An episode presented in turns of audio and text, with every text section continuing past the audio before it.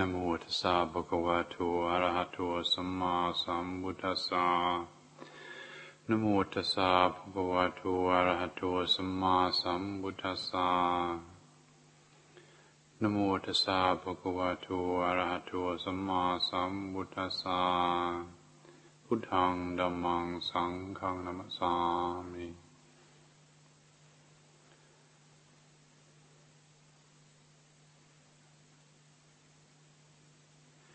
thought it might be useful this evening to speak for a little while about one of the aspects of the Buddha's teaching that uh, sometimes gets misre- misrepresented. Um, as Buddhism enters mainstream uh, society in the West, the teachings do tend to take on their own uh, meaning. It's not sometimes the same thing as the the Buddha actually intended them to. And um, we have uh, various school groups come here to the monastery, as probably some of you will know, and it's always interesting to hear their views on what they've been taught about Buddhism, mm. what the Buddha had to say, and and so uh, yeah, one of these things that I was thinking about that is often misrepresented is the Buddha talked about upekkha or equanimity. Um, and it's true, the, uh, he did speak about equanimity a lot. But just what we mean by that, or just what he meant by that, uh, we need to be quite careful. Because some of the earlier translators said that uh, it means indifference, translated equanimity or, or upekkha, the word as indifference. And but if you look at the context, it's clearly not indifference. Like, well, the, uh, the one of the best known aspects of the, the tradition, in the Theravada tradition anyway, the, the teachings on the the uh, ten paramitas goes through the list of all these these qualities or virtues or forces of goodness, these ten perfections or ten paramitas, and and the last one, number ten, is equanimity. But before that, you've got all these other list of virtues. You've got uh, dana, the generosity, and then morality, renunciation, determination, uh, wisdom. Actually, I shouldn't have started out on this because I always miss one out.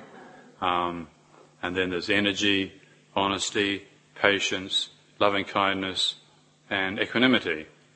Is somebody going to correct me? Is that right? I think that's right. And when equanimity is put in that context, you can see it's not talking about indifference. And this is alongside all these other profound virtues, or, or in uh, the Buddha's teaching on the, the four divine avi- abidings you know, loving kindness, compassion, altruistic joy, and, and equanimity. And so I think it's important to see the context in which the Buddha talked about this particular quality and not misrepresent it, not misunderstand it. Because indifference is a is not a very attractive quality. We, I think um, the last pope uh, was in John Paul II. He wrote a little booklet uh, just before his trip to Indonesia, Sri Lanka, and uh, it was a booklet that was, I think, supposed to inspire Christians about their daily life issues, but also he did a brief little commentary on Buddhism. I think it was called Crossing Over the Threshold of Hope, something like that. Bhikkhu Bodhi wrote a, a beautiful um, response to this, this um, these comments by, by the Pope. And, and in there, he actually he, he says that uh, the uh, pinnacle of Buddhist realization is realizing the state of perfect indifference with regards to the world. That's what he says. And then, but he also goes on to say that the Buddha's enlightenment was realization of the, fact that the world is bad and the source of all suffering and evil. And uh, I don't know, you know, I mean, John Paul was quite clued up on a lot of things, but he was seriously uninformed and or misinformed on that one. Maybe it was Ratzinger.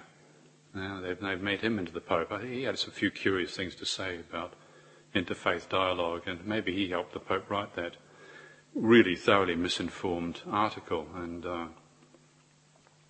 You know, the idea that that that uh, the Buddha was talking about indifference with regards to the world, and he didn't. Certainly, the Buddha didn't say that the world was bad. The Buddha never said something like the world is bad. I mean, he did use the word bad or evil, papa, papa, papa kamma means bad or evil, and, but that was talking about actions based on greed, aversion, and delusion. The world cannot be bad, and the world is just so. And he did say that all compounded things uh, are suffering or are dukkha. But the idea, for instance, this is another word, another concept that's misrepresented the, the word of dukkha, to say that, that everything is suffering, that misrepresents what he was saying. He did say, Sabbe sankhara dukkati yatha panyaya pasati atta nibbindati dukkha esamago visuddhiya. Which means, basically, that all compounded things are dukkha. But if we see the truth of this dukkha, then we're perfectly free. And when he's talking about seeing the truth of dukkha, he wasn't putting a value judgment on things. He wasn't saying everything is bad or the source of all evil for mankind, which is what the Pope was saying. It's like saying something is hot. If you say the fire is hot, that's not a value judgment. It's just what it does is it teaches you not to hang on to it. If you grasp fire, you burn. Now, by saying that things, all things, all compounded things are dukkha, it's like saying all compounded things, if you grasp them, you're going to hurt. Because all compounded things are impermanent. And if you try and force them to be a certain way when it's not in their nature, you want things to be permanent when they're not permanent, what's going to happen? You're going to generate stress. And so by pointing out that all things are dukkha, it didn't mean that it's not a value judgment on things. It's just, it's just actually helping us get the right kind of relationship with regards to things. And likewise, with holding up upekkha as a, uh, a heart quality worth cultivating, it's not indifference in the sense of not feeling or not caring, but it's feeling and caring with right perspective, with even mindedness. Even mindedness is probably uh, a better word for translate, better way of translating upekkha. Even mindedness in the face of change, so that even though things are changing all the time, we don't get blown over by them. I mean, change is a fact. that just happens. But a wise perspective, an equanimous perspective, means that we can accord with the change. And so he wanted to point out how to how to have this how to have this heart quality of equanimity so that we can accord with the change. Not, it's not a judgment on, on, on things. And, and as a saying, it's listed alongside the, uh, the other four divine abidings, or these heart qualities, or what Bhikkhu Bodhi wrote in his article. He was saying these, these four social attitudes of loving kindness and compassion and altruistic joy and equanimity. And these need to be cultivated together. So certainly cultivating loving kindness, where put time aside to sit and actually imbue the heart with the wish that all beings be well. That's, that's not indifference, is it? You know, that's really caring, really, really consciously caring. And as, as you know in the chant that we we do, or the chant we're supposed to do. Last week we didn't do it because of my lack of mindfulness. But uh, the chant we normally do on a Sunday evening, the Buddha's Discourse on Loving Kindness, even as a mother protects uh, with her life her child, her only child, the image of this total selfless caring. Yeah. And the benefit of that is, is experienced by the individual, but also experienced by others. You, you, you're around somebody who is truly loving, you know, truly caring? What, what, does it feel like when you're with somebody or, or in a place? Uh, have you met um, Have you met Harry the Hedgehog yet? We have a hedgehog here called well, I've called him Harry because he's all covered in spikes, which makes him look a bit frightening and awful. Because I know another Harry who looks spiky and awful, but actually on the inside he's a real softy. And uh, so Harry the Hedgehog is he's all spiky on the outside, but actually he's a real softy and he's lovely. And he's not afraid of anybody, Harry the Hedgehog. And I think my theory about Harry the Hedgehog is that it's because he walked into this environment when he was a little baby, because he couldn't have gotten otherwise. So a little weeny baby hedgehog must have walked in, and he's grown up in this loving environment, and so he doesn't have any fear. Because Harry the Hedgehog, he just walked right past you. You know, hedgehogs don't normally do that. They all curl up and they get afraid. But not Harry.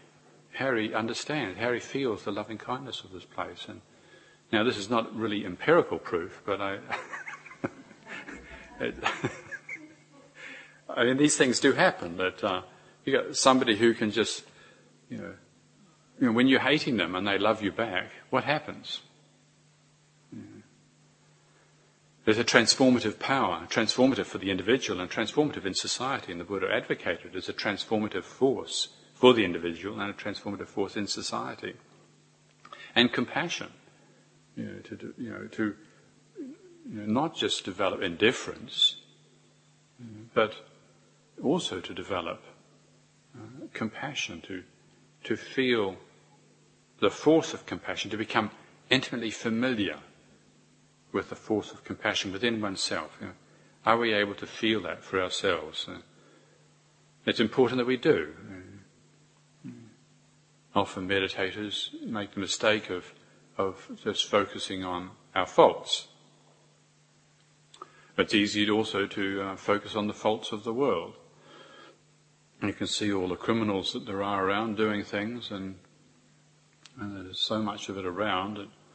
The intensity of it now, the bombardment of it, 24-hour news, and um, can, it's very, very easy just to to spend your whole time focused on the lack of compassion. But what's encouraged in practice is to intentionally choose to recognize compassion when we see it. Like again with the mother with the child and the mother's willingness to sacrifice her own well-being when the child is ill.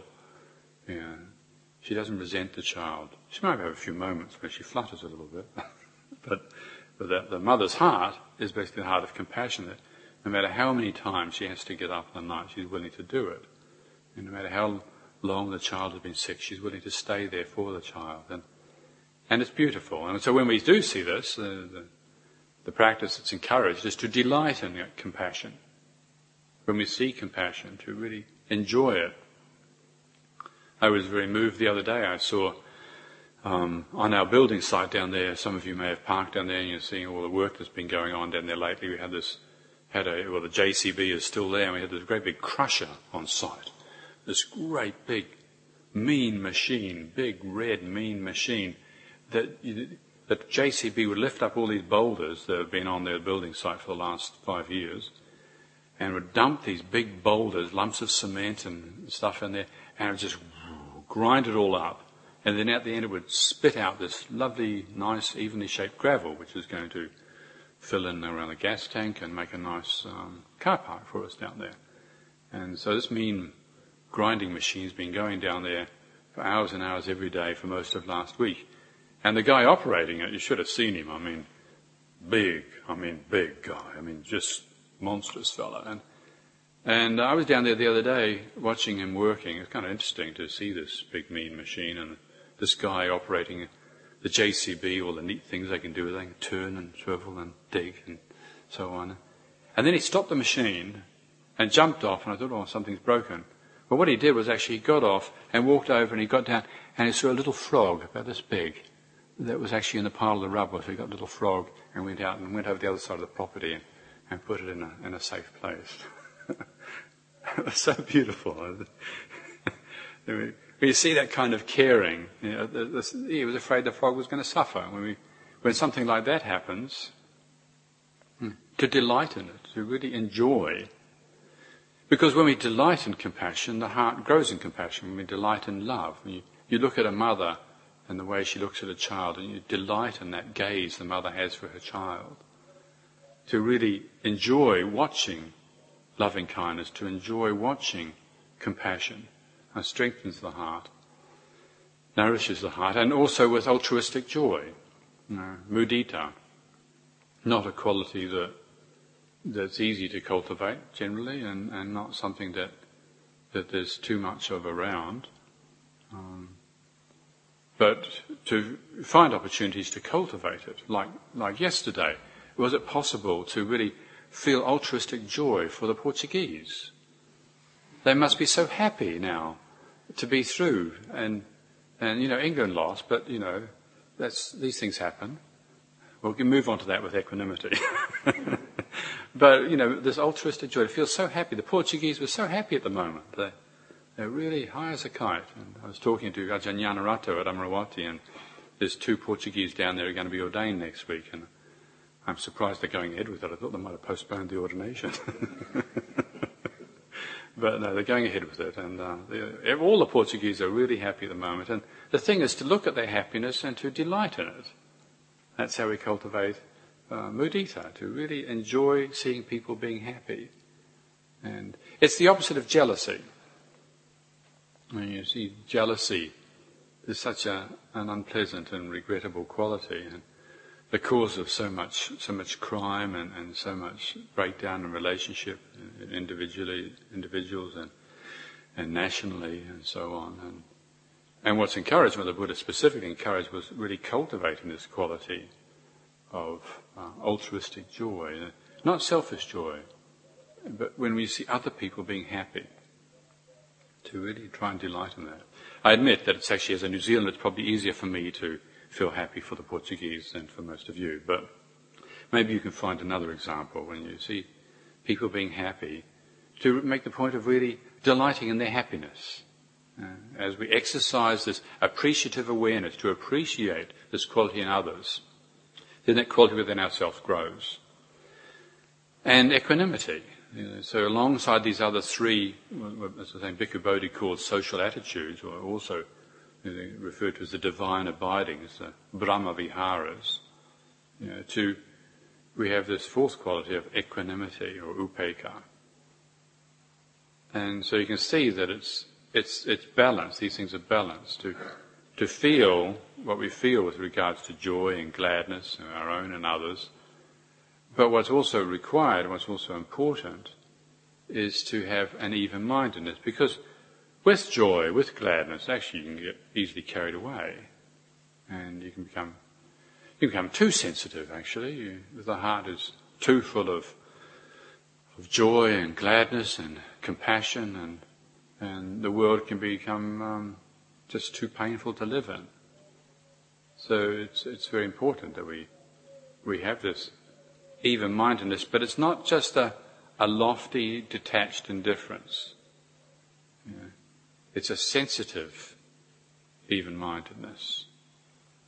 And it means that in the face of disappointment, again, like the example of a mother with a child, even when the mother's child doesn't do well, even when a mother's child turns out to, you know, be a criminal, there's still the acceptance and the, and the understanding. Essentially, the essential element of equanimity is that it's, uh, it's based on wisdom.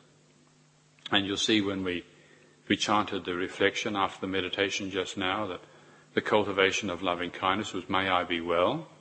The cultivation of compassion was, was may all beings be free from suffering. The cultivation of altruistic joy was may beings not be parted from the good fortune they've attained. And then the cultivation of equanimity is that all beings are the owners of their action. Hmm. I am the owner of my action, heir to my action, born of my action, abide supported by my intentional action. Whatever action, whatever karma I shall do, for good or for ill, of that I will be the heir.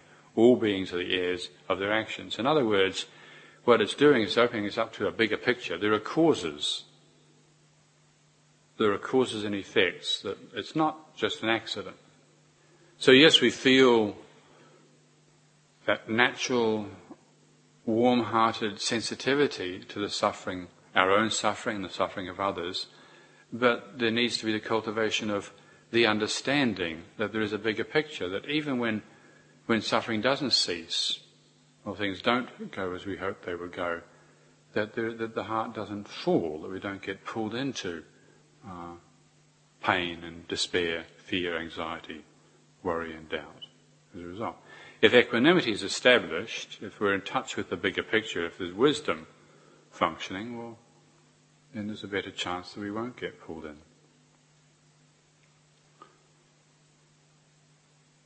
So also, um, yeah, you'll see the word, the talked about equanimity on many occasions. Also, we talked about the uh, seven factors of enlightenment. these factors, the bojjhanga, the, the limbs of enlightenment that talked about. The last one, the pinnacle, as with the ten paramitas, as with the four divine abidings, the pinnacle of the seven factors of enlightenment is upekkha, equanimity. It starts off with mindfulness. The first has got to be this watchfulness. If we're, if we're suffering and we're interested in how can I find my way through this, there needs to be watchfulness. If we're not suffering, well, there's no issue, there's no problem. We won't do anything, we'll just get around and enjoy life anyway. But if there is any degree of suffering, frustration, despair, feeling of limitation, which is another, I think, useful way of translating the word dukkha, if we have this experience of, of being limited, then we, we start getting interested in watching it. You know, what's, what's really going on here? We don't. From the Buddhist perspective, he wasn't just offering us a doctrine that everybody has to believe in, and then we feel good about the shared belief, and then we hope that when we die, it's all going to turn out to be better. That's definitely not. That's definitely not his argument.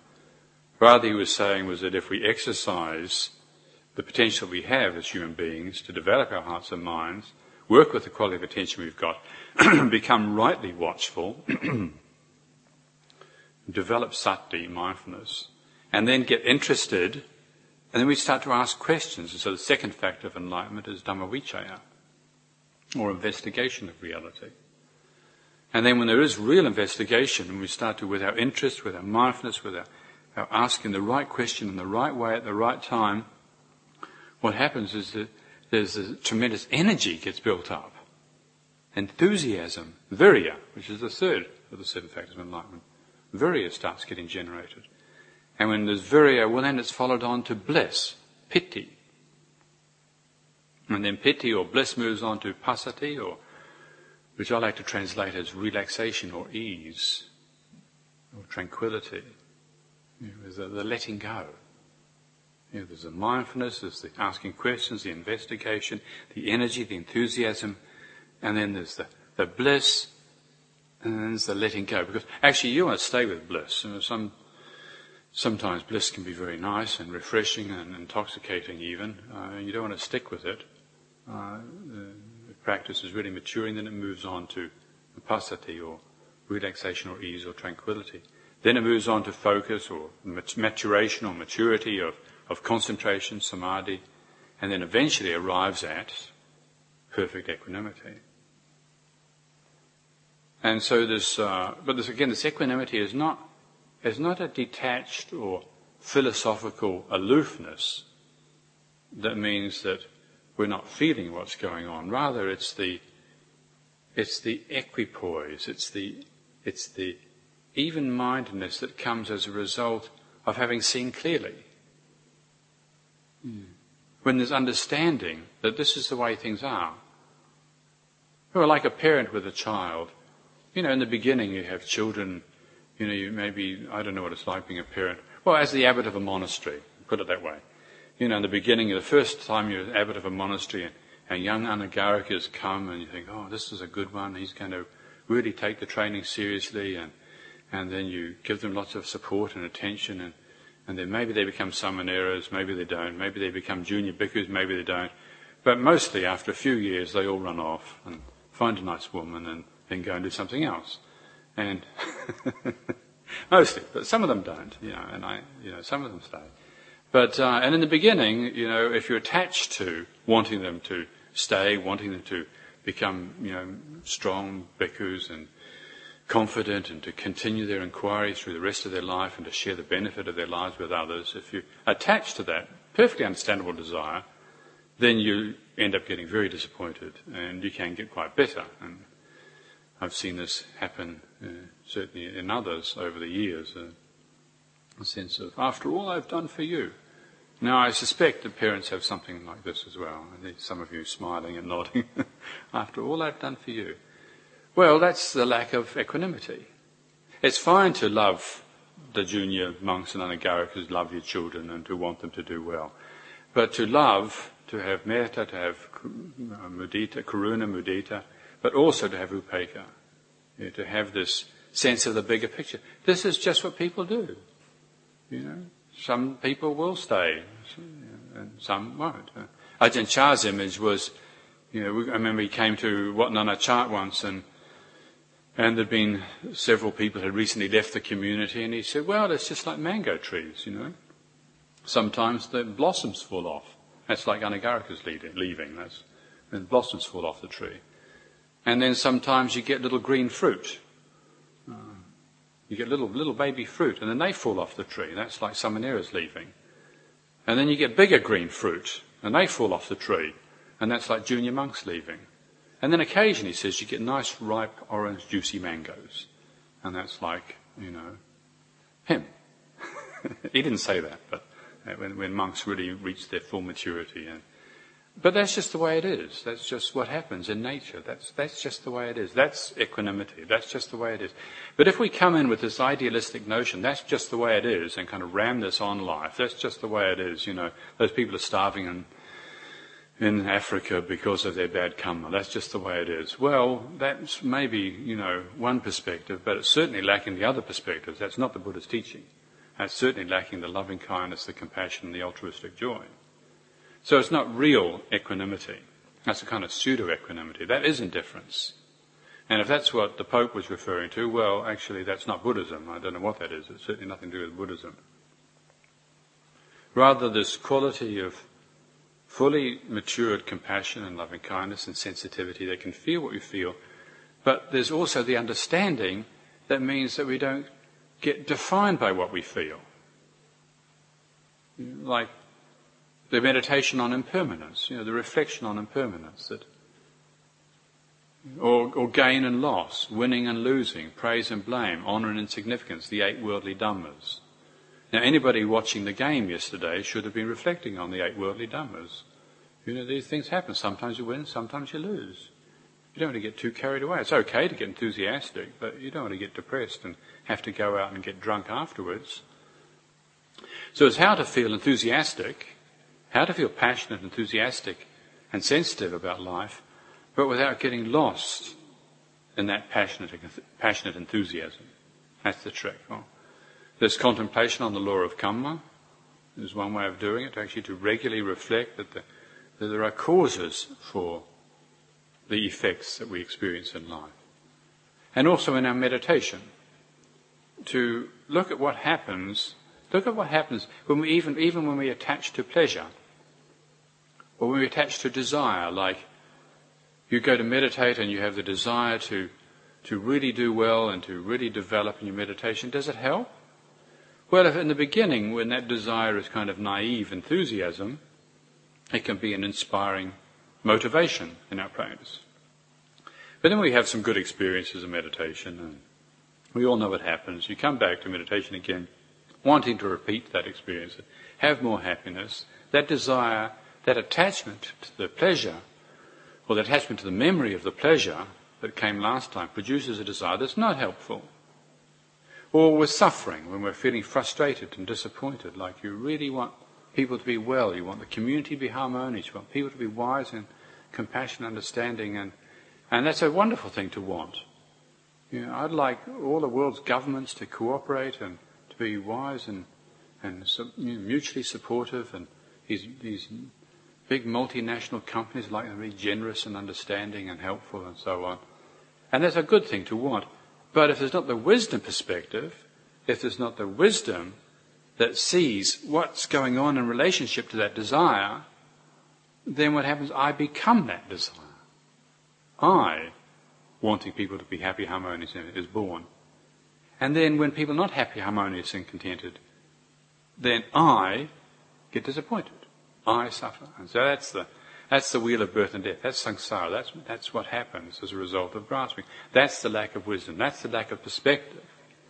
And so the cultivation of equanimity, part of it, is this in our meditation is recognizing for ourselves. You know, we're sitting there and you're wanting some suffering to pass away. That's perfectly understandable. But if we grasp that wanting to pass away, does it help? No. And we need to see that. And so we can see it as it's happening in situations like that in, in, our day, in our formal meditation or in our daily life also, when things happen. Is there equanimity? So often people misunderstand this word equanimity. They think you're not supposed to have any feelings or preferences. It's the relationship, our understanding of our feelings and preferences that makes the difference. Can you see something disagreeable and still maintain even heartedness? Not as an act of will, not as an insensitivity, as sensitivity, but still maintain from the perspective of understanding. Yeah. Like when I came in this evening and started to bow in front of the shrine here, I realized that one of the plates of glass up here has been broken.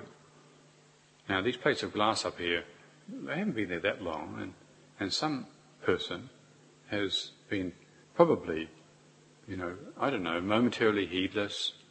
But maybe they weren't. Maybe it's just a pure accident. But whatever, they've broken this piece of glass. Now, how do I feel about that? Is there equanimity? Well, I'm pleased to say there's more equanimity than there used to be. And so we, we can see that in our lives. Yeah. We can see equanimity developing, or the lack of it. When we feel disappointed, can there be equanimity? Yes, there can. And so to have faith in this, you know, to really to trust in this principle that we can cultivate equanimity. Of course we want to be loving, of course we want to be compassionate, of course altruistic joy is wonderful, but also we can cultivate equanimity. And even the word actually, if we understand this argument, if we understand the principle that the Buddha was referring to, that even just reminding ourselves of that principle, using the word in our meditation, equanimity, when you're looking at some regrettable event on television or, or enduring some experience in your meditation. Patience and equanimity are profound forces for transformation. And it's really unfortunate when they're misunderstood. So, anyway, I hope these thoughts this evening are of some help and support in your own contemplations. Thank you very much for your attention.